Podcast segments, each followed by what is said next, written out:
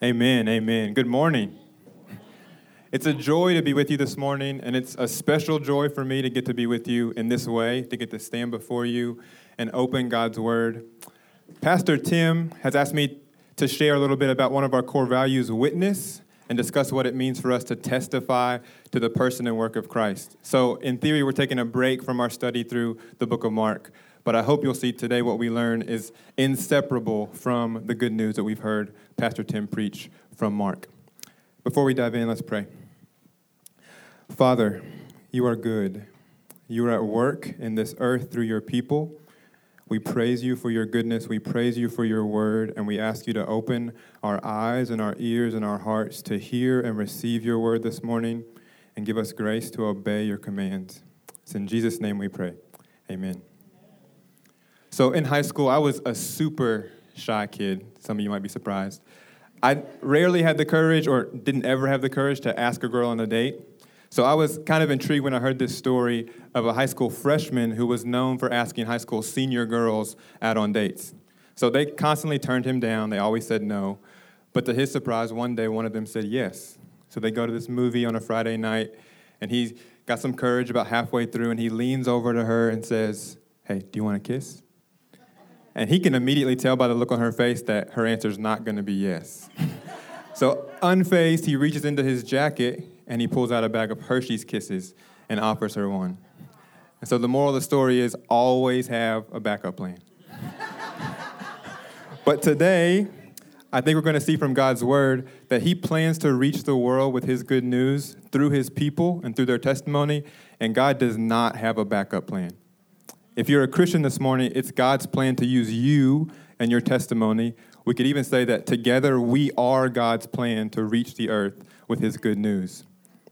So, so far, Pastor Tim has preached to us from the Gospel of Mark, and we looked at the very beginning of Jesus' earthly ministry. Today, we're going to fast forward all the way to the end of his earthly ministry in Acts chapter 1. So, when we get to this point, verse 8 in Acts chapter 1, Jesus has already been baptized by John. He's already called his disciples. He's already healed the sick. He's performed countless other miracles. He's even been betrayed. He's been arrested. He's been nailed to the cross. He's already died. And he's risen again from the grave. And now he's appeared to his disciples, proving that he is victorious over the grave. So you can imagine the disciples' anticipation when we get to verse 8. So it's all starting to make sense for them. This Jesus he is who he says he was. He's risen from the grave to prove that he is the king. He is victorious. He is the one. And so they come to him and they ask him a question in verse 6. They say, Lord, will you at this time restore the kingdom to Israel? They were thinking of Jesus' mission as a political mission, that he was going to restore a kingdom to one people in one place at one time. But Jesus says, actually, it's far bigger than that. And that's none of your business when I'm going to restore the kingdom. But let me tell you about your business. You. So he's like, You're asking me, but you will receive power when the Holy Spirit has come upon you, and you will be my witnesses.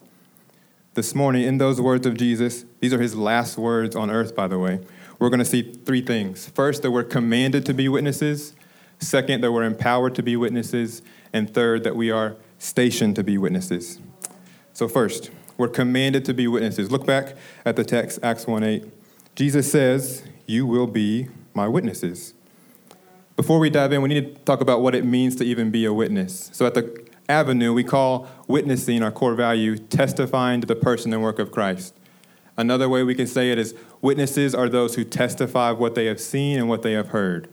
So the disciples here, when Jesus says, You are my witnesses, he's not just saying, You have seen what I've done and who I am, or you have heard who I am and what I've done, but you've heard, you've seen, and you will speak of me, no matter what it costs you.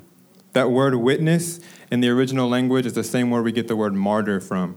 So, martyrs are those who die because of their testimony. So, Jesus is saying, no matter the cost, you will testify of me.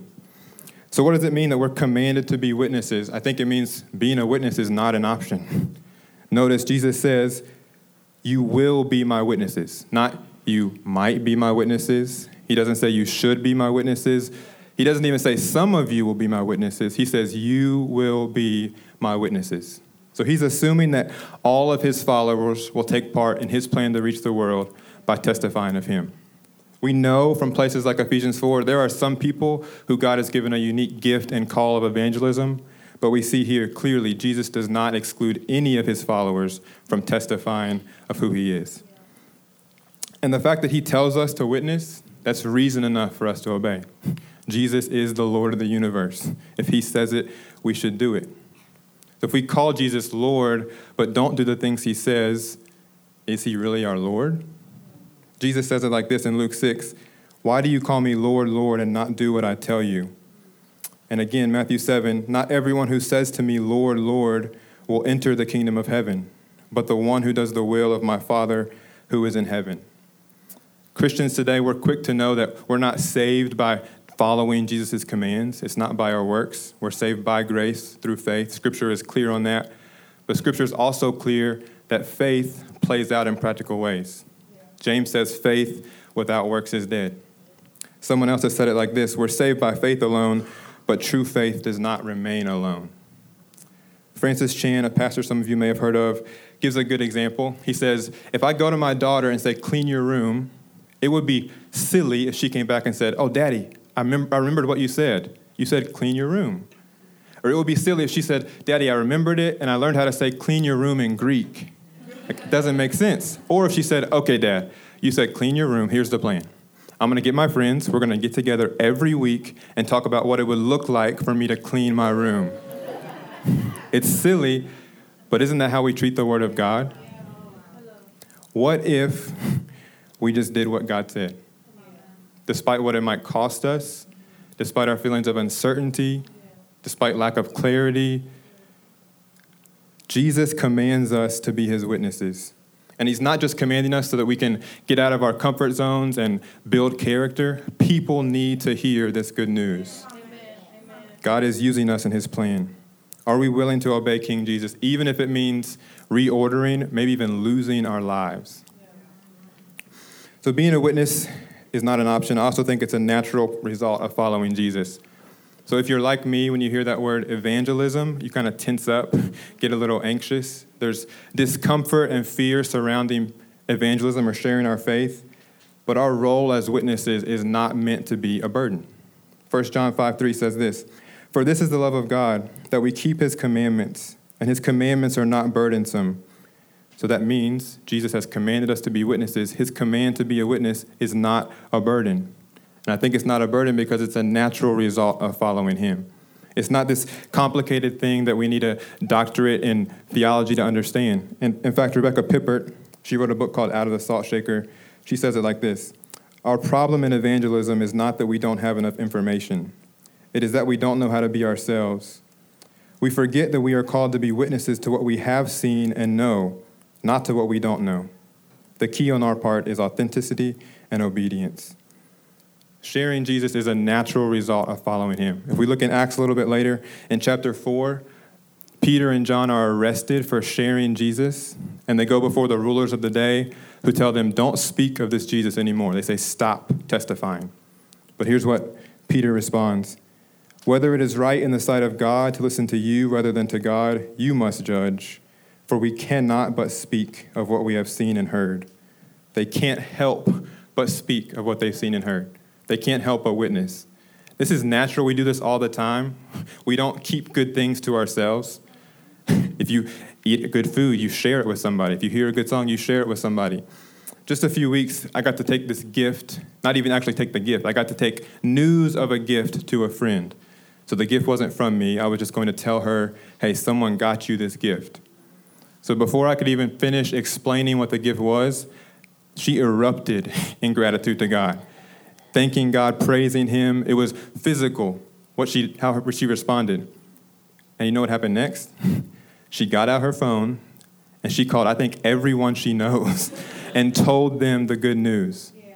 I didn't have to train her to make those calls. I didn't have to convince her to make those calls. She just couldn't help but share the good news. Witnessing is a natural part of following Jesus. But are we slow to share the good news? If so, do we know how good the news really is? Witnessing isn't just another thing to add to the list, it's an integral part of God's plan to reach the world, and He wants to use us. Second, Thanks be to God that we aren't just commanded to be witnesses, we're also empowered to be witnesses. So we serve a God who supplies what he demands. So God is God. He could rightly make demands of us and leave us to ourselves to figure it out. But he doesn't do that. He equips us and enables us to obey the commands that he gives us. Look back at the text. We'll see two things. I think we'll see that Jesus gives us a supernatural source of power and a supernatural story of power. Let's talk first about that supernatural source of power. Jesus says, But you will receive power when the Holy Spirit has come upon you, and you will be my witnesses. So here Jesus promises his followers that they will receive the Holy Spirit, and the Holy Spirit will give them power to be his witnesses. Before we get too much farther, you have to ask the question well, what is the Holy Spirit? I think the better question to ask is who is the Holy Spirit? So we know the Holy Spirit is the third person of the Trinity. And that Trinity word is complicated, it's complex. We can't sum it up. We can try to use metaphors or cute stories, but nothing does it justice. But we know from Scripture there's God the Father, there is God the Son, and there is God the Holy Spirit. So Jesus is saying you will receive God, the Holy Spirit. He is God. So when Jesus is leaving his followers, he's saying, I'm not leaving you alone, I'm sending you a helper. Back in John 16, Jesus starts talking to his disciples about leaving them one day. And of course, they get sad and sorrowful. And here's how he responds He says, I tell you the truth, it is to your advantage that I go away. For if I do not go away, the Helper will not come to you. But if I do go, I will send him to you. Jesus is saying it's one thing for God to be with you. Jesus was with his disciples, but it's another thing for God to be in you. And that's what he wants to do. He says it like this in John 14, 12. Truly, truly, I say to you, whoever believes in me will also do the works that I do, and greater works than these will he do, because I am going to the Father. Jesus isn't just going to the Father, He's sending the Spirit. He's saying, I want to accomplish my work through you by putting my DNA inside of you in the Holy Spirit. And what does the Holy Spirit do in Jesus' followers? He radically transforms them and enables them to carry out God's will. Let's look again at Peter. Remember earlier I said in Acts chapter 4, Peter stands before the rulers of the day, the president, Congress, all of them. And he says, I will not stop speaking about Jesus, no matter what you do to me. But Peter wasn't always like that. Some of you know back in Luke 22, Jesus is arrested, and his disciples, including Peter, they run away, they scatter. Three times, people come up to Peter and say, Oh, he was with Jesus, he's one of his followers. And Peter denies that he even knew Jesus. That same Peter, transformed by the Holy Spirit, stands before the rulers of the day and says, I won't stop speaking about Jesus. There's no personality trait, there's no inclination or leaning you have that the Holy Spirit cannot and will not overcome. He has transformed you and He is transforming you to carry out His mission. So we not only have a supernatural source of power, I think Jesus wants us to know we have a supernatural story of power. So we've already said witnesses are those who testify to what they've seen and heard. Another way we can say it is witnesses are those who have a story to tell. Let's go back one more time to Peter. Chapter 4, they get arrested for speaking of Jesus. What were they speaking? Let's look in Acts chapter 2. Turn with me there. Acts chapter 2, verse 22. These are some of the words that end up getting Peter arrested. He says, Men of Israel, hear these words Jesus of Nazareth, a man attested to you by God with mighty works and wonders and signs that God did through him in your midst, as you yourselves know. This Jesus, delivered up according to the definite plan and foreknowledge of God, you crucified and killed by the hands of lawless men. God raised him up, loosing the pangs of death, because it was not possible for him to be held by it. Peter is simply telling the story. He's simply telling what he saw and what he heard of Jesus. And we think about Peter's testimony, we can make some excuses, right? Like, I wasn't there. I didn't see Jesus' life. I didn't see him risen from the dead. I didn't see any of that. I didn't witness any of that. But Jesus wants you to know if you are a follower of him, you have a story to tell. Ephesians chapter 2 says, You were dead in the trespasses and sins in which you once walked. Dead. A little later, but God, because of his great love, was merciful to us, and he made you alive together with Christ. If you're in Christ this morning, you were dead and now you're alive. 2 Corinthians 5:21 For he made him who knew no sin to become sin for us, that we might become the righteousness of God in him. You were enslaved to sin, and now you're free and righteous in Christ. One more, 2 Corinthians 8 9. For you know the grace of our Lord Jesus Christ, that though he was rich, for your sake he became poor, that you through his poverty might become rich. That's your story if you're in Christ. You have a story to tell. If you're not in Christ this morning, that can be your story. Though you're dead, you can be alive. Though you're spiritually bankrupt, you can be spiritually wealthy in Jesus. Turn to Him. Let Him rewrite your story, and then go share that story. In John chapter 9, there's a man who's born blind. You've probably heard this story. And there's a religious argument that sparks up about whose sin made this man be born blind. Was it his parents' sin? Was it his own sin? Then Jesus heals this man, and there's another argument is Jesus a sinner? So the Pharisees, the religious leaders of the day, go to the man who's been healed and they say, What do you make of all this? And He says, I don't know what all the religious mumbo jumbo you're talking about, but one thing I know that though I was blind, now I see. God isn't asking us to give any more than He's given us, but He's given us everything. So rely on His Spirit, share His story. So we're not only commanded to be witnesses, we're not only empowered to be witnesses, we're also stationed to be witnesses. First, that means where you are matters. And we know God loves the world, right? The most quoted verse in all of Scripture is John 3:16, for God so loved the world that he gave his only son. It's clear in Acts 1:8 that Jesus wants to reach the ends of the earth.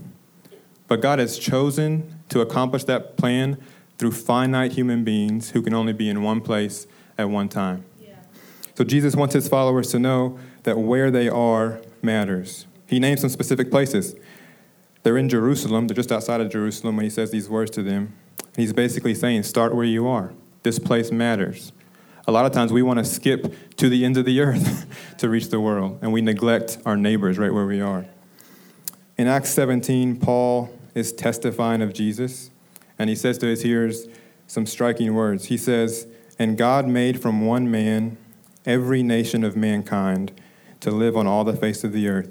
So God made everybody, having determined allotted periods and the boundaries of their dwelling place.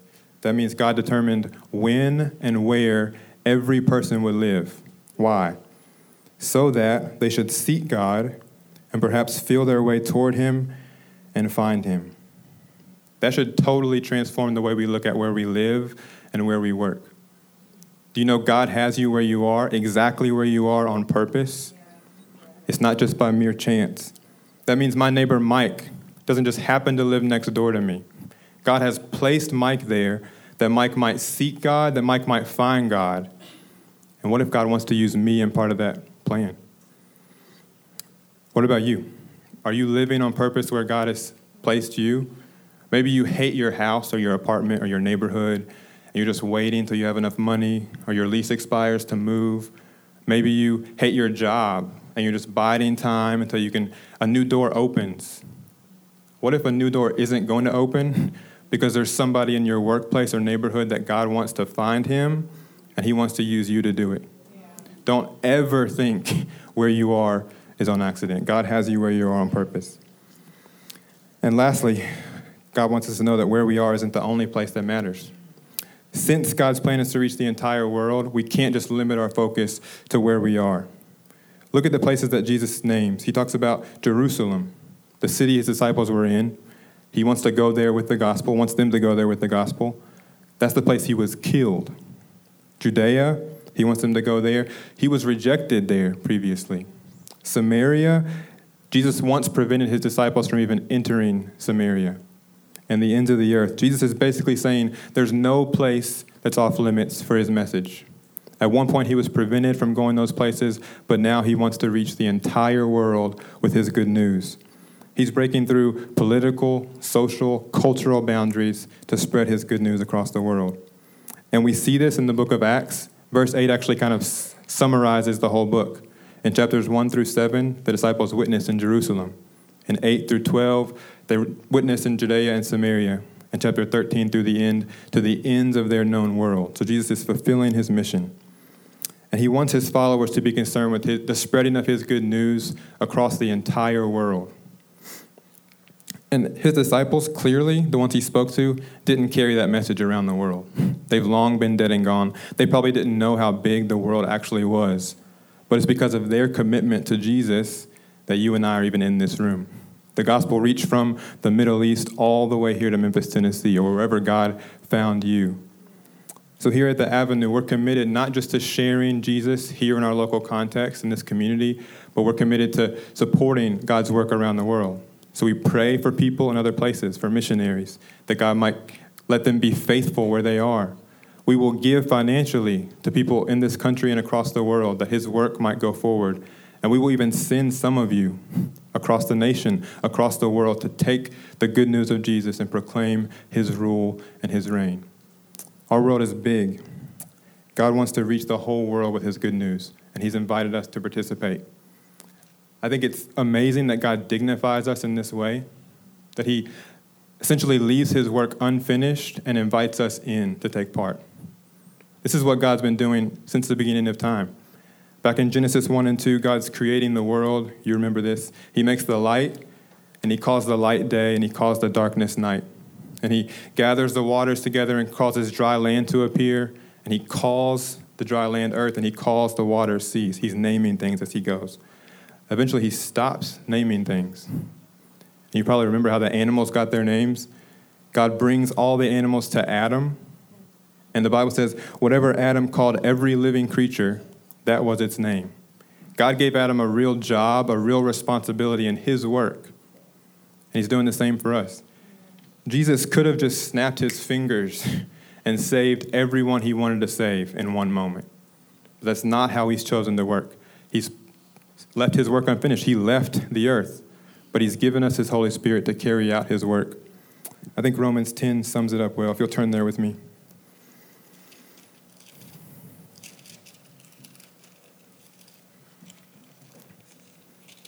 This is the Apostle Paul writing. In verse 13, he says, For everyone who calls on the name of the Lord will be saved. How then will they call on him in whom they have not believed? And how are they to believe in him of whom they have never heard? And how are they to hear without someone preaching? And how are they to preach unless they are sent? As it is written, How beautiful are the feet of those who preach the good news. When you read Paul's writing, it's almost as though God's plan moving forward is dependent upon us. And we know God doesn't need us, but He's chosen to set it up in such a way that the way, the only way His gospel will spread around the earth is through his people being sent to preach it. God plans to reach the entire world with the good news of the gospel, and he wants to use you and your story. He's commanded you, he's empowered you, and he's stationed you right where you are for that purpose. And he has no plan B. Let's pray. Father, you are good. We thank you once again that you have dignified us by giving us a role to play in your work. We pray that you would embolden and encourage us by your Holy Spirit to carry this message, this good news of the gospel, that those who were dead can have life, that those who were poor can become rich in you, that you would save like only you can save, O oh Lord. Help us to accomplish your will on this earth. Give us strength, give us grace. We love you and we trust you. In Jesus' name, amen.